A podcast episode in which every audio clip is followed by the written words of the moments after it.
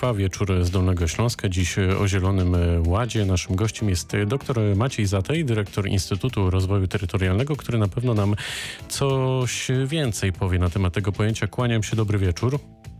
Dobry wieczór. No właśnie, po pierwsze, panie doktorze, powiedzmy, czym jest Zielony Ład? Tak, Zielony Ład to taki kierunek działań, który został przyjęty przez Komisję Europejską. Jest to nazwa pewnej strategii, e, która została określona w horyzoncie czasowym do roku 2050. I zakłada, że do roku 2050 nasz kontynent stanie się neutralnym klimatycznie, a więc nie będzie wpływał negatywnie na zmiany klimatyczne. Z jednej strony będzie mitygował te wszystkie e, działania, które mogą powodować zmiany niepożądane, E, ale także w niektórych e, przypadkach będziemy zmuszeni do przeprowadzenia różnych działań dopasowujących się do tych zmian, które już zaszły. Natomiast te wszystkie zmiany obejmujące wszelkie e, aspekty życia, od procesów technologicznych przez funkcjonowanie społeczeństwa, procesy gospodarcze, mają doprowadzić do tego, że ten kontynent nasz, przynajmniej kraje Unii Europejskiej w roku 2050 będą mogły e, powiedzieć, że mamy zerowy poziom emisji gazów cieplarnianych. To brzmi bardzo ambitnie, wejdę w słowo, naprawdę i poważnie, ale czy pan, jak obserwuje to wszystko, co się dzieje, na przykład w naszym kraju, wierzy w to, że w 30 lat, bo to dużo i nie dużo relatywnie, uda się faktycznie to zrobić? Żebyśmy byli neutralni klimatycznie dla naszej planety? Dzisiaj, mając przed sobą 30 lat, tak, jestem optymistą e, i uważam, że możemy to zrobić, jeżeli dzisiaj zaczniemy też konkretne akcje, konkretne e, procesy. E, no i co powinniśmy zrobić na przykład? Interwencje. E, no, przede wszystkim poukładać szereg działań, tak jak wspomniałem, e, od e, społeczeństwa, zaczynając od edukacji najmłodszych w szkołach podstawowych, wskazać jakie są nowe pryncypia, wartości, które powinny przyświecać mm, funkcjonowaniu człowieka. E, aż po y, funkcjonowanie y, osób dorosłych i zmiany pewnych przyzwyczajeń. To jest niezwykle trudne, ale jeżeli jesteśmy przyparci do muru, a chodzi o przyszłość cywilizacji, przyszłość funkcjonowania następnych pokoleń, no to myślę, że to jest y, silny argument, żeby zmienić te przyzwyczajenia i Mm, dokonać de facto takiego odczepienia się od myślenia e, o rozwoju tylko w kontekście wzrostu gospodarczego i zwiększenia możliwości własnej konsumpcji. A więc działania, które miałyby nas przybliżyć do tego mm, osiągnięcia neutralności klimatycznej, e, muszą się zarówno dokonywać w sferze emocjonalnej ludzi, e, w sferze społecznej, podejścia do tego problemu, jak i z drugiej strony w sferze sterowania gospodarką, sterowania mm, e, procesami inwestycyjnymi i w ogóle poukładaniem sobie pewnego systemu wartości w krajach i regionach. No, celem nie powinno być konsumowanie, ale osiąganie raczej pewnego zadowolenia mm, e, poziomu też równowagi funkcjonowania społeczeństwa, gospodarki, e, przyrody w tej przestrzeni europejskiej. To wszystko brzmi, wejdę w słowo, to wszystko tak, tak, brzmi bardzo tak e, podręcznikowo, romantycznie, idealistycznie, konkretnie też jednocześnie, ale ponieważ radio to teatr wyobraźni, jakkolwiek by to patetycznie nie zabrzmiało, a teraz się nie możemy zobaczyć, tylko się łączymy telefonicznie, to proszę powiedzieć e, naszym słuchaczom, ile my możemy faktycznie dać e, dla planety i jej zielonego ładu, tak w praktyce, na co dzień. Wstajemy rano, myjemy zęby, idziemy do pracy i no to już przy samym myciu zębów jest pierwsza, pierwszy temat. Ile tej wody wylewamy z kranu? Albo nie myjemy. Ach, nie, no myjmy te zęby, bo to jest nasze zdrowie. No, jak będziemy, nie będziemy myć zębów, to, to oczywiście y, negatywnie będziemy oddziaływać na swoje własne zdrowie, uzębienie, ale, ale też dokonujmy świadomego wyboru, jaką pastę do zębów kupujemy. Popatrzmy na to, czy musimy kupować z opakowaniem w złotku i w sreberku, czy może wystarczy nam po prostu tuba. E, to są takie proste rzeczy, drobne, małe kroczki, które rozpoczynają myślenie o tym, czy, czy jesteśmy dopasowani do tego świata, czy, czy, czy płacimy tylko za opakowanie, czy płacimy płacimy za coś, co jest konkretnym dobrem. E, jak jedziemy potem do tego, wychodzimy już po tym umyciu zębów y, z domu do, do szkoły, czy do, na studia, czy do pracy, no to jak, jaką formą transportu? Czy jedziemy e, indywidualnie wielkim samochodem, wjedziemy e, na przykład tonowym albo półtora tonowym samochodem naszą małą rodzinę, która w sumie waży 160, 180, 200 kg może, czy, czy, czy samodzielnie jeszcze jedziemy, to, to około 90 kg sobie jedzie do, do pracy, tym ponadtonowym samochodem, czy to ma sens, ile energii zużywamy. I to, to przemyśleć sobie trzeba, czy to w ogóle jest ekonomiczne z punktu widzenia wydatkowania energii na własne, na własne cele. Jeżeli poukładamy sobie te wartości, okaże się, że łatwiej, taniej, szybciej i z punktu widzenia energetycznego efektywniej no, dotrzemy na przykład rowerem albo dotrzemy y, innym systemem transportu, który zużywa mniej energii. No to ja teraz robię, sprawdzam, panie doktorze. Tak. Pan na co dzień jakim środkiem y, transportu, lokomocji się porusza? Najczęściej na rowerze. A kurczę, myślałem, że pana zagnę.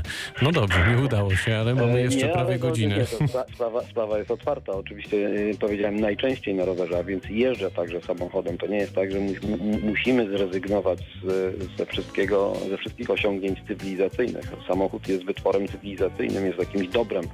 E, rozwiązuje wiele problemów.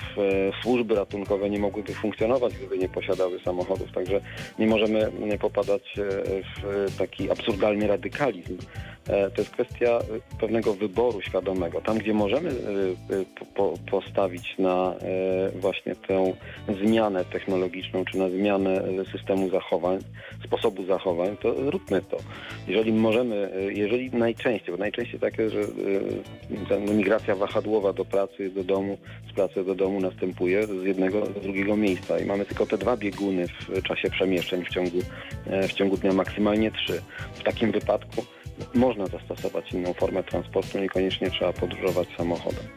No ale e, tu jeżeli można, to od razu wykroczę troszkę w kontekst planowania przestrzennego, bo jeżeli e, mamy odległość od miejsca zamieszkania do miejsca pracy, około 6, 8, 10 km. To jest to odległość akceptowalna dla zmiany zachowań. Można przesiąść się na rower czy na hulajnogę elektryczną. Jeżeli ta odległość wzrasta i zaczyna to być 20 km, no to tu jest ten problem. No i pytanie, w jakim kierunku w takim razie powinniśmy rozwijać strukturę osadniczą w stosunku do e, głównego atraktora, więc tego miejsca, który przeciąga do pracy.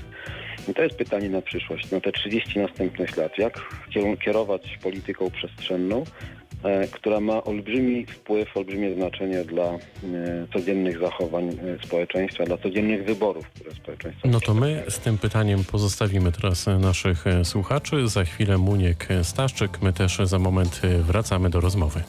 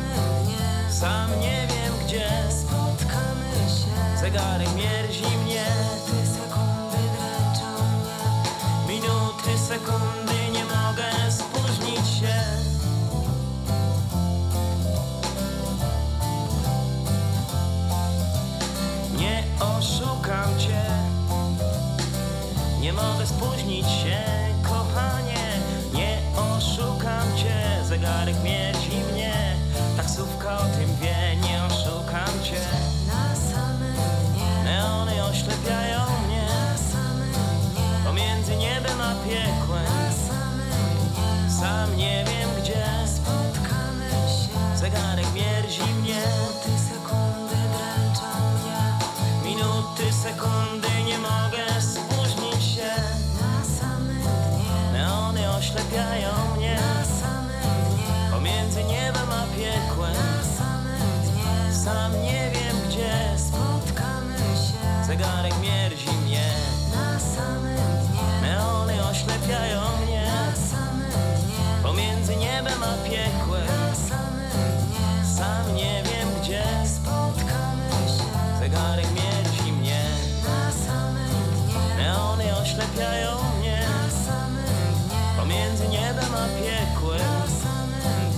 Sam nie wiem gdzie Zegarek mierzi mnie.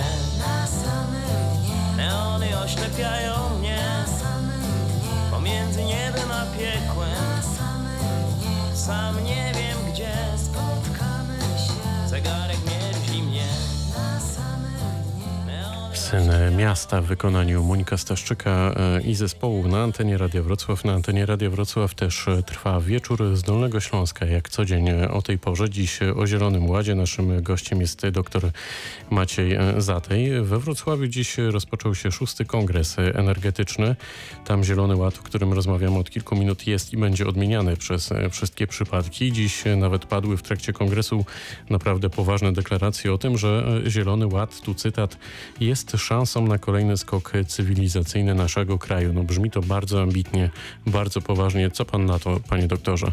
No podpisuję się absolutnie pod tym stwierdzeniem. To jest szansa na skok cywilizacyjny, na dużą zmianę, na wyparcie starych technologii i zastąpienie ich nowymi e, rozwiązaniami technologicznymi. To też ta, ta zmiana będzie wymuszać e, następne rozwiązania. Dzisiaj, dzisiaj e, tak naprawdę funkcjonujemy na e, zasadach energetyki, która ukształtowała się po 1945 roku w naszym państwie. E, nasz system e, w stosunku do innych rozwiązań, które już w Europie funkcjonują, również konwencjonalnych, jest absolutnie przestarzały. Mamy e, duże, skoncentrowane ośrodki produkujące energię elektryczną. Jesteśmy uzależnieni od paliw kopalnych.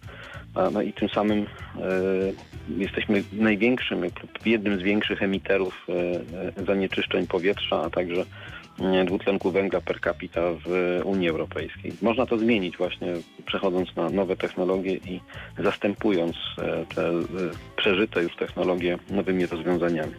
Ale to się nie zdarzy jeden do jednego. Ta ilość energii, którą e, potrzebujemy dzisiaj, e, nie jest możliwa do zastąpienia w tak krótkim czasie e, energią pozyskiwaną tylko z odnawialnych źródeł energii.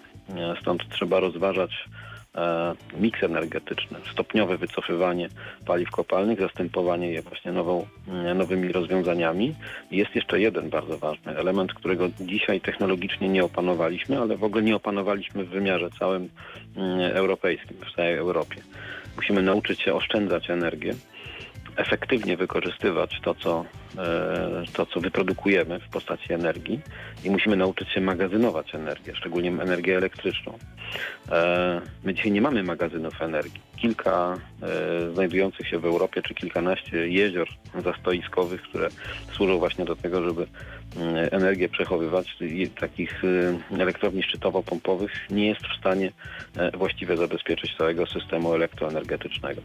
Stąd też e, ta nowa technologia, która jest potrzebna, powinna pójść w kierunku magazynów energii. E, No różne ciekawe rozwiązania technologiczne się pojawiają. Myślę, że będziemy świadkami e, niebawem różnych inwestycji, to zawsze, i, to bazujących z jednej strony na dość prostym odniesieniu się do mechaniki, e, coś w rodzaju e, właśnie takiego, takiej elektrowni szczytowo-pompowej, gdzie woda jest przepompowywana na wyższy poziom, a następnie spadając oddaje tą energię z powrotem. To nie jest wysoka sprawność takiej elektrowni, ale zawsze jest to sposób na magazynowanie, ale istnieją już pomysły, żeby zastąpić tą wodę na przykład blokami betonowymi i wówczas podczas kiedy mamy więcej energii możemy wciągnąć betonowe bloki jeden na drugi, a następnie w sytuacji, kiedy to zapotrzebowanie energii występuje, e, te bloki e, za pomocą odpowiednich e, dźwigni i inwertorów opuścić, odbierając tą energię z powrotem. A więc magazynowanie energii, przechowywanie tej energii i racjonalne Czyli jest nadzieja. Jest nadzieja, jak najbardziej tych technologii się pojawia coraz więcej. No jeszcze jest jedna kwestia. No, my, my dzisiaj bardzo dużo energii y, tracimy w y, kontekście naszej struktury osadniczej. Raz, że same budynki są nieefektywne energetycznie. Tu wchodzimy troszeczkę na pole ciepłownictwa, o czym na kongresie energetycznym jutro będziemy rozmawiać. E, jako, że jesteśmy nieefektywni, no to bardzo dużo tej energii zużywamy, żeby mieszkania nasze mm, ogrzać. Jeżeli ogrzewamy te nasze nieefektywne energetycznie mieszkania, Bo rozumiem, że to ciepło ucieka. tak, no to, że tak powiem, wyrzucamy do tego kotła, wrzucamy do tego pieca e, często więcej kalorii niż, niż naprawdę potrzeba. No a te kalorie też powodują, że spalany węgiel czy spalane e, paliwa wydostają się już po spaleniu e, przez e, komin, tak zwany emiter, no i powodują emisję do, do atmosfery, nie tylko dwutlenku węgla, ale również zanieczyszczeń, e, które potem, którymi potem oddychamy, a więc podwójny problem się wiąże z Czyli trochę takie błędne koło. Panie doktorze, to w takim razie, bo już trochę pan powiedział o wyzwaniach, a e, zapisałem sobie tutaj jeden z takich e, wątków, który właśnie chciałem poruszyć z panem w trakcie naszego dzisiejszego spotkania, żebyśmy porozmawiali o tych wyzwaniach, które stoją przed naszym regionem, zaczynając oczywiście od stolicy regionu. Nie dlatego, że jesteśmy we Wrocławiu pępkiem świata i Dolnego Śląska, no ale jest to największe miasto i ono jednak bardzo mocno rezonuje w kontekście regionu. W których dziedzinach życia my możemy w tej chwili mówić o Zielonym Ładzie? W tej chwili, co się dokonuje, czy, czy tak, na przyszłość? Tak, tak, tak. No myślę, myślę że, że te kwestie, które związane są właśnie z tą y, efektywnością energetyczną, to jest ten, ten wątek zmiany i przemiany. Y, a komunikacja a, miejska na przykład? To, to właśnie zaraz do tego dojdę, ale, ale jeszcze ten, ta, ta kwestia efektywności w budynkach, bo to, to jest coś, co obserwujemy. Y, jest to uruchomione samą uchwałą antysmogową, czy uchwałami antysmogowymi dla województwa dolnośląskiego. No we Wrocławiu jest ten przypadek szczególny, ponieważ do roku 2028 powinny zostać zlikwidowane w ogóle kotły węglowe, więc to przyspieszenie, właśnie ten mus zmiany technologicznej, mus e, e, dokonywania e, pewnej e, e, konwersji jest, jest konieczny. I tu, tu, tu, tu widać te, te, akcje w mieście, czy samorząd miejski uruchamia akcję pod tytułem Zmień piec i, i tą, tą zmianę widać. Ona jest trochę wymuszona, ale widać, że teraz nabiera nowego rozpędu. W przypadku transportu publicznego. No jak najbardziej transport publiczny e, jest tą, tą przestrzenią e, aktywności e, sfery publicznej, która wymaga jeszcze doinwestowania. Także pewnej koordynacji rozwoju E, systemu transportu indywidualnego, który musi funkcjonować, który, który też powinien być dopasowany do transportu publicznego, ale także transportu indywidualnego zeroemisyjnego, czyli już wspomniane przeze mnie dzisiaj rowery czy hulajnogi.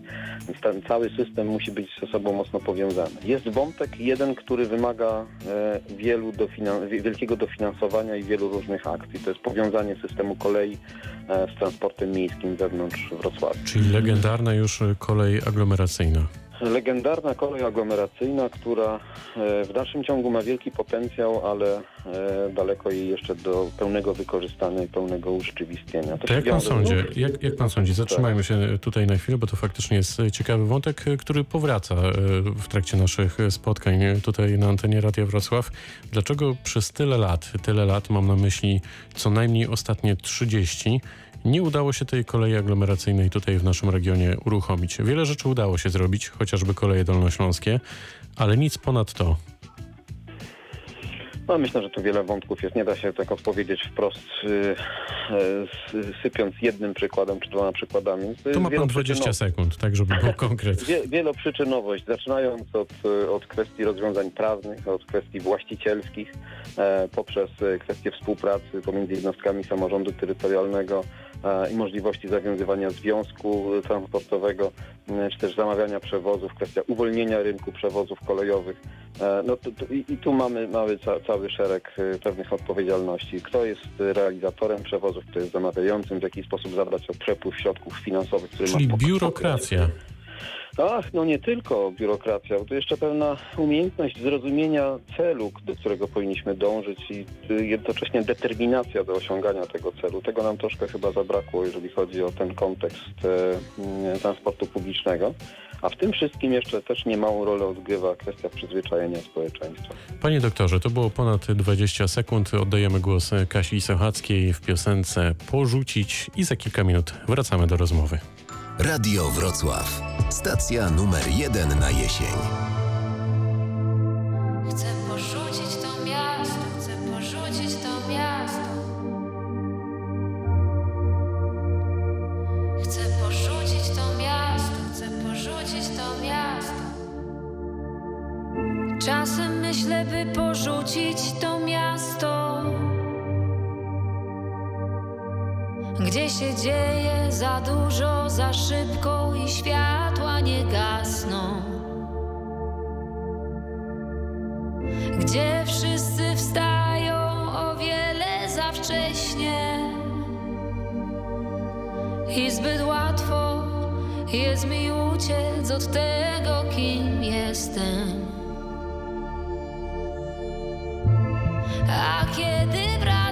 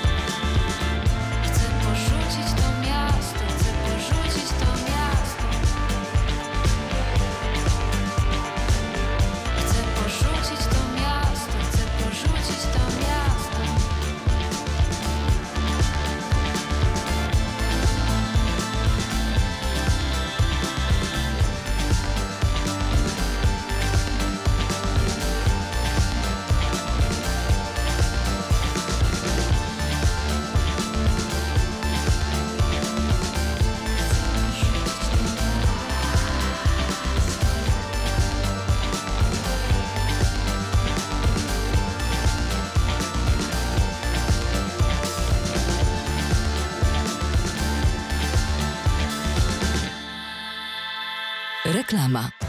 W piątek 9 października poznamy laureatów Dolnośląskiego Plebiscytu Gospodarczego Gwiazdy Biznesu 2020. Zobacz na żywo galę finałową, którą poprowadzi Tomasz Kamel. Relacja online gwiazdybiznesu.pl Początek o godzinie 19. Zaprasza Fundusz Regionu Wałbrzyskiego. Po reklamie. Radio z Dolnego Śląska.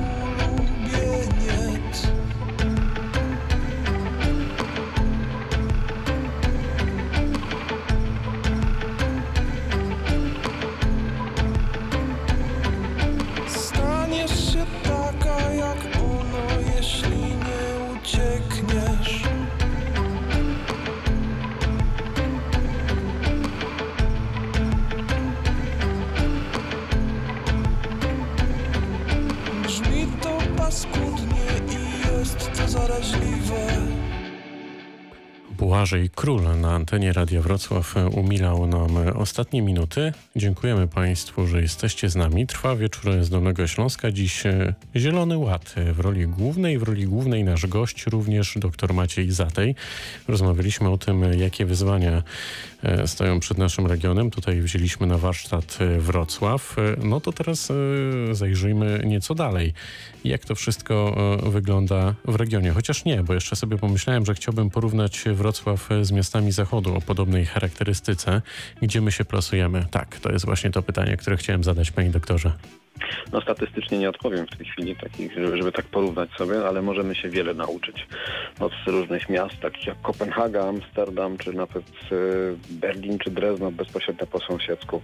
Więc e, wiele różnych e, rozwiązań moglibyśmy przejąć w tym kontekście. A co na przykład? Jak, e, A na przykład gospodarkę odpadami, albo powiązanie gospodarki odpadami ze śmieciami. no, albo północ Europy tutaj jest faktycznie mistrzem, mam wrażenie, w tej kategorii. No to jest umiejętność e, radzenia sobie z problemem, e, na przykład właśnie gospodarowanie odpadami z jednoczesnym pozyskiwaniem energii z tych odpadów. No bo jeżeli już coś jest odpadem nie da się nic z tym zrobić, nie jest to surowiec wtórny do ponownego przetworzenia, to można to wykorzystać chociażby w ten sposób, żeby odzyskać z tego energię. Przy zachowaniu oczywiście e, tej zasady minimalizowania negatywnego wpływu na środowisko. Niestety jest jeden minus. W przypadku spalania odpadów powstaje emisja dwutlenku węgla.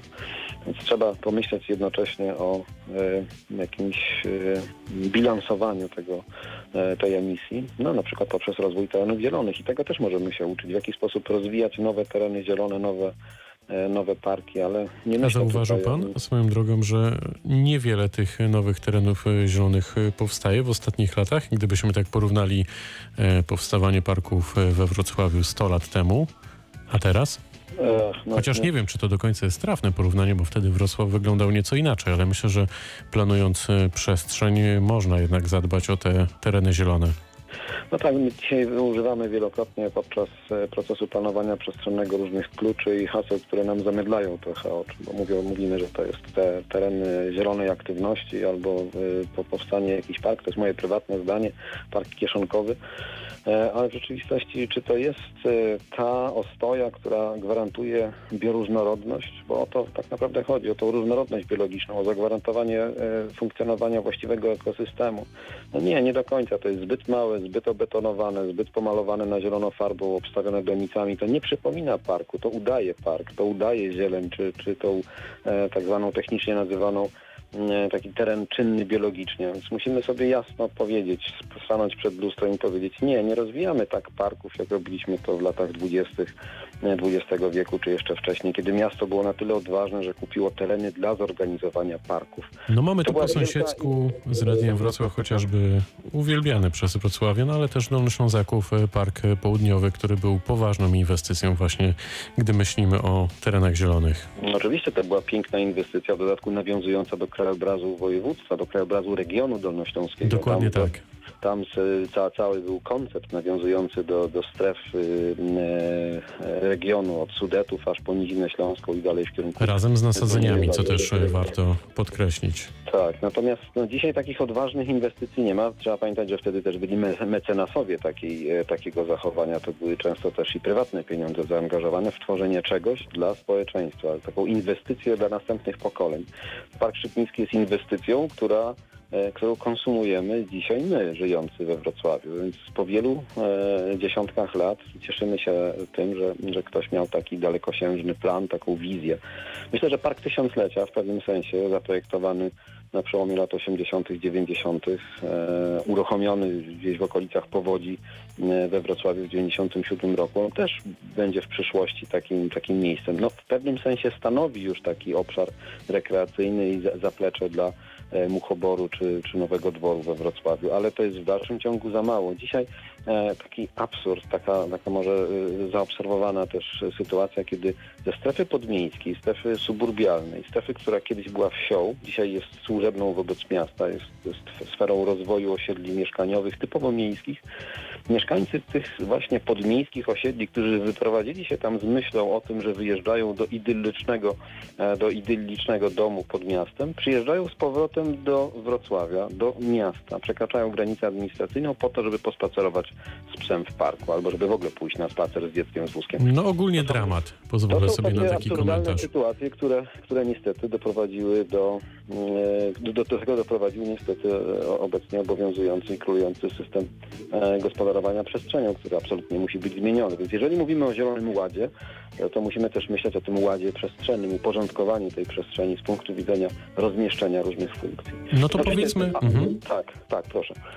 To powiedzmy, jak to wygląda w takim razie na Dolnym Śląsku? Jak to wygląda w regionie? Może wygląda nieco lepiej niż w stolicy regionu? E, no, niestety rządy tej samej ustawy e, wszędzie regulują nam prawo. Może intensywność pewnych procesów przebiega inaczej w Wałbrzychu, Jeleniej Górze, Legnicy czy, czy Zgorzelcu, ale ale y, problemy mamy podobne. No, y, przy czym no, trzeba może też powiedzieć o dobrych inicjatywach i pozytywnych stronach, bo tak trochę narzekaliśmy przez ostatnie kilka minut, przynajmniej ja narzekałem, e, ale, mm, ale są też do, dobre, takie odważne działania, jak na przykład podjęcie decyzji przez e, kilkunastu czy nawet kilkudziesięciu samorządowców e, południowej części województwa wokół aglomeracji wałbrzyskiej o tym, że w świadomy sposób podejmujemy wyzwanie dekarbonizacji. Zmniejszamy emisję zanieczyszczeń zanieczyszczeń powietrza, zmniejszamy zanieczyszczenia i przede wszystkim zmniejszamy także emisję dwutlenku węgla.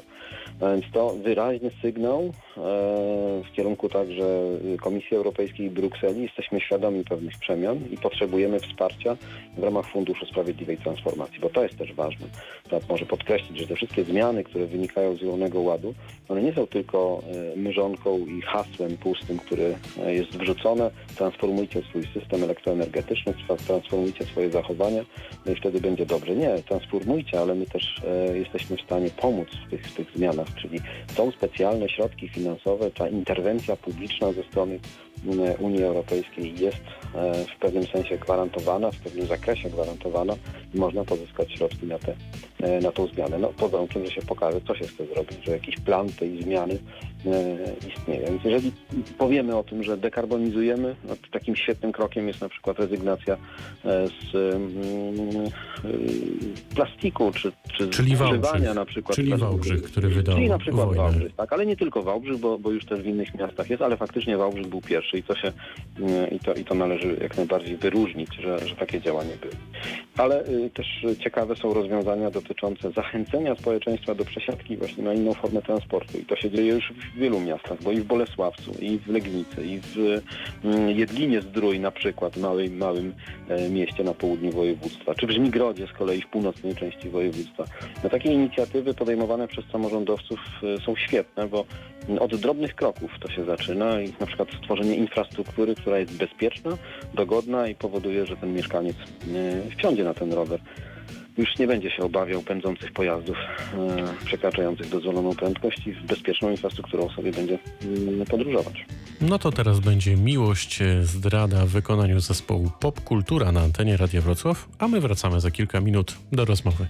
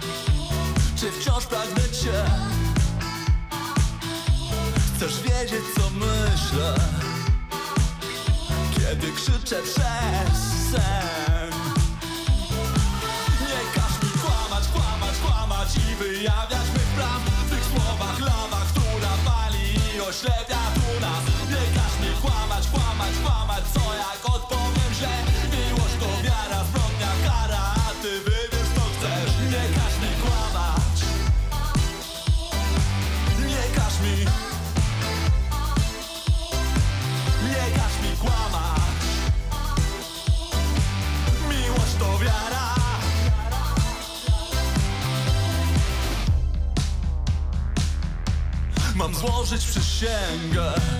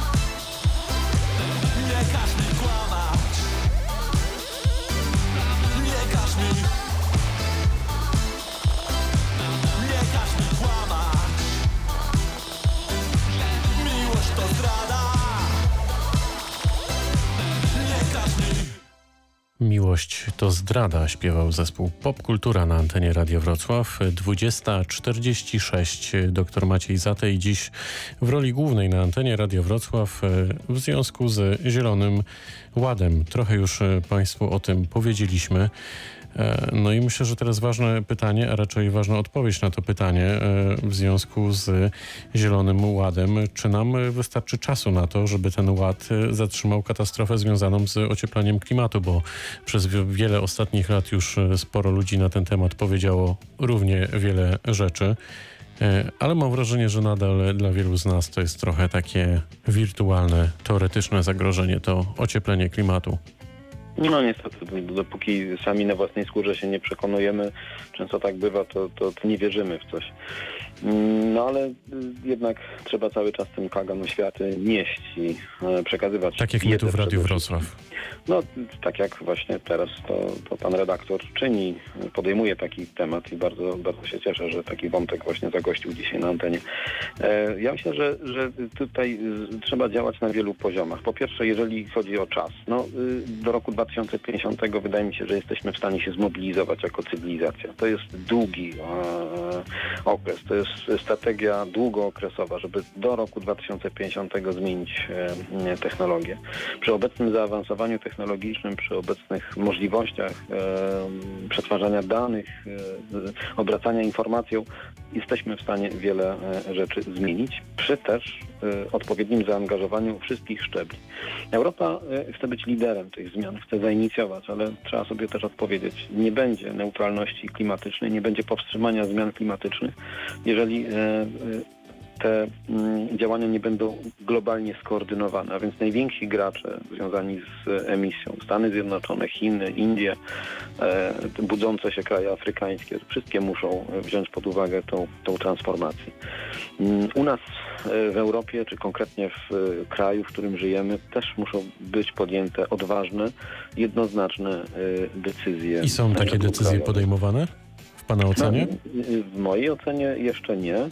E, próbujemy cały czas ślizgać się wokół tych decyzji, próbujemy mówić o tym, że mm, będziemy zmierzać do, do neutralności klimatycznej, ale to muszą być twarde, jednoznaczne decyzje. Ja wiem, że one mogą być e, niepopularne e, wśród wielu grup społecznych, no ale trzeba wyjaśnić, trzeba objaśnić społeczeństwu, dokąd zmierzamy, jakie są katastrofalne skutki niepodejmowania i odwlekania tej decyzji. To powiedzmy o tym. Trzy takie najgorsze możliwe scenariusze na najbliższe lata.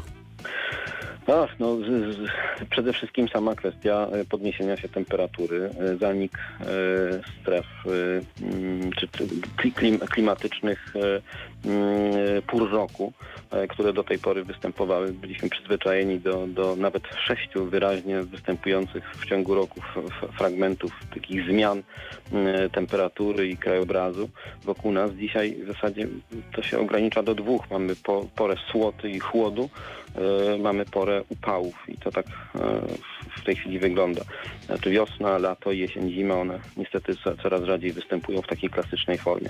No kto pamięta śnieg w ostatnich 10 latach we Wrocławiu? Jeżeli to były opady, które wystąpiły, to tylko przez chwilę nie utrzymuje się ta, ta pokrywa śnieżna. Gdzie są te mrozy 20-stopniowe, które jeszcze 20 lat temu występowały. E, to jest kwestia zmian w rolnictwie na przykład. To jest susza hydrologiczna, która występuje w tej chwili. E, problemy z dostępem do wody, a więc też e, funkcjonowanie społeczeństwa, funkcjonowanie gospodarki. Bez wody ta gospodarka nie będzie funkcjonować. Więc tu się otwiera cały potężny, można powiedzieć, zasób z problemami, które wygenerujemy poprzez zmiany klimatyczne. Ale to jest kwestia nie, nie na przykład, mhm, tak? to jest kwestia najbliższych 5-10 e, lat, czy 30-40? Tu akurat nie ma wielkiej różnicy, bo mówimy o kolejnych pokoleniach, ale jednak. E, tak, no to, to są kwestie następnych e, nastu lat. To, to się nie zdarzy w przyszłym roku czy za dwa lata, ale rzecz w tym, że odwlekając tą decyzję, czy pozwalając na, na y, kontynuowanie tego trendu e, emisji zanieczyszczeń i emisji przede wszystkim dwutlenku węgla do atmosfery i gazów cieplarnianych, y, powodujemy, że że ta bezwładność klimatyczna, ona jeszcze siłą rozpędu będzie powodowała że nawet jak powstrzymamy już tą emisję, to jeszcze ten klimat natychmiast nie zareaguje, on będzie jeszcze w dalszym ciągu się e, ocieplał. To mogą być trwałe zmiany, które będą, e, pozostaną mm, na, na setki e, lata, więc na wiele następnych pokoleń jeszcze. W tym kontekście może co, co trzeba zrobić, bo tu, tu zacząłem mówić, że, że, musimy na poziomie kraju podjąć strategiczne decyzje i polityka energetyczna kraju, polityka e, e, e, klimatyczna kraju musi być przede wszystkim zdefiniowana. Mm, również na poziomie regionalnym takie działania muszą być podjęte, chociaż region w tym kontekście, jako na przykład województwa w Polsce, mają mniejsze kompetencje, ale mogą wspierać te procesy zarówno swoim, swoją polityką, jak i swoimi środkami finansowymi, czy redystrybuując środki e, pochodzące z Unii Europejskiej w ramach regionalnych programów operacyjnych. Można wspierać sektor energetyki, przede wszystkim myśląc o transformacji. No i przede wszystkim trzeba edukować, trzeba wprowadzać e, rozwiązania, które będą promowały nowe technologie i akceptację tych nowych, czystych technologii e, wśród e, społeczeństwa. Temu służą m.in. akcje takie jak e, Czyste Zasady, którą Instytut Rozwoju Terytorialnego w imieniu samorządu województwa dolnośląskiego prowadzi. Czyste zasady, a więc stosowanie się do uchwał antysmogowych, ale te czyste zasady to jest taka de definicja troszkę tego zielonego ładu na poziomie na poziomie regionalnym. Co powinniśmy robić jako mieszkańcy Dolnego Śląska, aby e, zrealizować pewien cel, którym jest neutralność klimatyczna. W tym wypadku neutralność klimatyczna województwa. Ja tu przy okazji powiem, że e, pracujemy nad nową strategią energetyczną województwa dolnośląskiego, która zakłada właśnie neutralność regionu w roku 2050. I to ma być ta nasza cegiełka regionalna do No to będziemy to na pewno śledzić celu. na antenie Tak, ja, Radia ja chętnie będę się też dzielił tymi informacjami. Myślę, że tu współpraca z y, społeczeństwem, z różnymi organizacjami pozarządowymi, ale także z przedsiębiorstwami, z klastrami energetycznymi. To jest wielkie pole eksploracji i wielka, e, wielka e, sprawa, wielkie działanie. I jak się domyślam, e, jeszcze nie jedno spotkanie e, przed nami w tym właśnie składzie, chociaż mam nadzieję, że już twarzą w twarz. Musimy tę godzinę e, jakoś e, podsumować. Ja się tego nie podejmę, panie doktorze, bo trudno tak e, obszerny wątek podsumować. Ma pan minutę, powiem tak, jak klasyk. Co przed nami? Czy patrzy pan z optymizmem w przyszłość? Chociaż już podobne pytanie panu zadałem. Przed nami wyzwanie i przed nami zmiana. Zielony Ład, myślę, że to jest to, co każdy powinien zdefiniować na swoim poletku małym i codziennie o tym myśleć, ponieważ to jest przyszłość nasza, Dolnego Śląska, ale także całej Europy. No i pięknie, czyli się udało. Nawet, nawet e, nie wyczerpał pan tej minuty. Doktor Maciej Zatej, dyrektor Instytutu Rozwoju Terytorialnego, był gościem dziś e, w Radiu Wrocław. Bardzo dziękuję za to spotkanie. Bardzo uprzejmie dziękuję, kłaniam się nisko Państwu. A ja zapraszam już jutro na rozmowę Dnia Radia Wrocław. E, Słyszymy się o 8.30. Audycję zrealizowała Anita Janczak, pytał Dariusz Wieczorkowski. Dobranoc.